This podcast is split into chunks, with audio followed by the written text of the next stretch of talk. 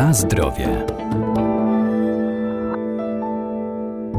Stabilizatory, wzmacniacze smaku czy konserwanty pojawiają się w składzie produktów spożywczych, które kupujemy. Kryją się pod symbolami E, dlatego by mieć świadomość tego, co spożywamy, należy czytać etykiety na opakowaniu, ale żywność może też zawierać pozostałości po uprawie poszczególnych surowców, co mogą potwierdzić jedynie badania, przykład związki arsenu w ryżu, którego nadmiar jest szkodliwy.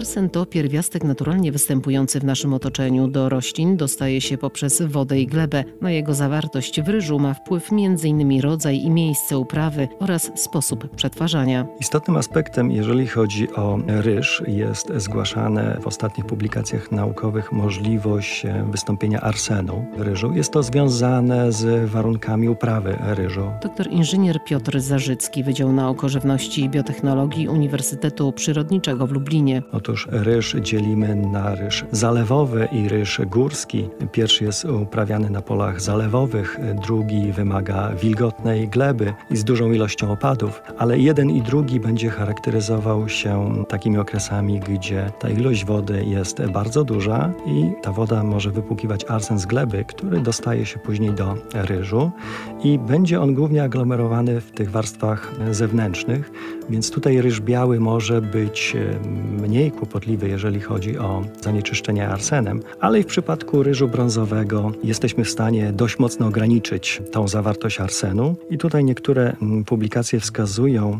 że zalanie takiego ryżu na noc, a później jego przepłukanie dwu, trzykrotnie pod bieżącą wodą pozwoli nam na zredukowanie do 80% e, zawartości tego szkodliwego pierwiastka, jak i też warto ten ryż gotować w trochę wyższych proporcjach udziału ryżu do wody, około 1 do 5. To pozwoli nam e, znowu na e, dość znaczne ograniczenie tego ryzyka wystąpienia arsenu. Aczkolwiek trzeba mieć świadomość, że zawartość tego pierwiastka jest monitorowana przez e, instytuty, więc tutaj nie można podejść do tego z takim przekonaniem, że cały asortyment ryżu dostępny na, na półkach sklepowych będzie miał tego typu zawartość szkodliwego związku.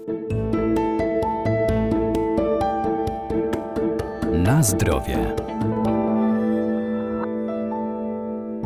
Warto też ograniczać gotowanie ryżu w plastikowych woreczkach, bo choć są one dopuszczone do kontaktu z żywnością, to podczas gotowania do jedzenia mogą przenikać szkodliwe związki, a ich nadmiar zaśmieca środowisko. W ostatnich czasie rośnie nasza świadomość, jeżeli chodzi o ekologię. I tu w przypadku ryżu warto zwrócić uwagę, że bardzo często mamy do czynienia z ryżem pakowanym w woreczkach. W dużym stopniu ułatwia nam to przyrządzanie potraw, dlatego że mamy odmierzone porcje, później łatwo odcedzić taki ryż, ale ja bym zachęcał do tego, tego, żeby kupować ryż w formie sypkiej i gotować go w formie sypkiej i później możemy to też odcedzić, albo możemy w sklepach zaopatrzyć się w takie kule do gotowania ryżu. Te kule mają różną pojemność, więc pozwalają nam też na odmierzenie określonej porcji. Kule są oczywiście wielokrotnego użytku, także tutaj w ten sposób możemy dość znacznie zredukować ilość e, zanieczyszczeń, które wprowadzamy do naszego środowiska. Takie woreczki są ciężkie w utylizacji, najczęściej wyrzucamy je do kosza z odpadami ogólnymi, więc nie podlegają one aż takiej segregacji jak e, plastiki. No i obrazki z życia, które bardzo często pokazywane nam są w telewizji, pokazują jak bardzo zanieczyszczone są szczególnie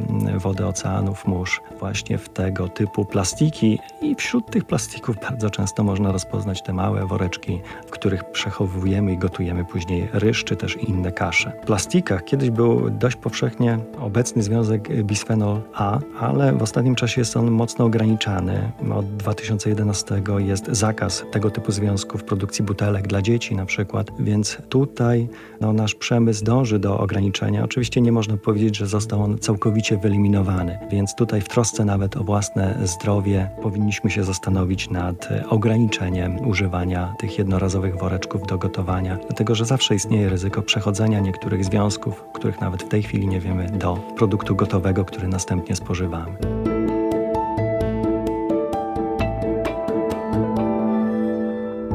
A wszelkie nieprawidłowości co do jakości zakupionego produktu lub jego oznakowania możemy zgłosić do Inspekcji Jakości Handlowej Artykułów Rolno-Spożywczych. Na zdrowie.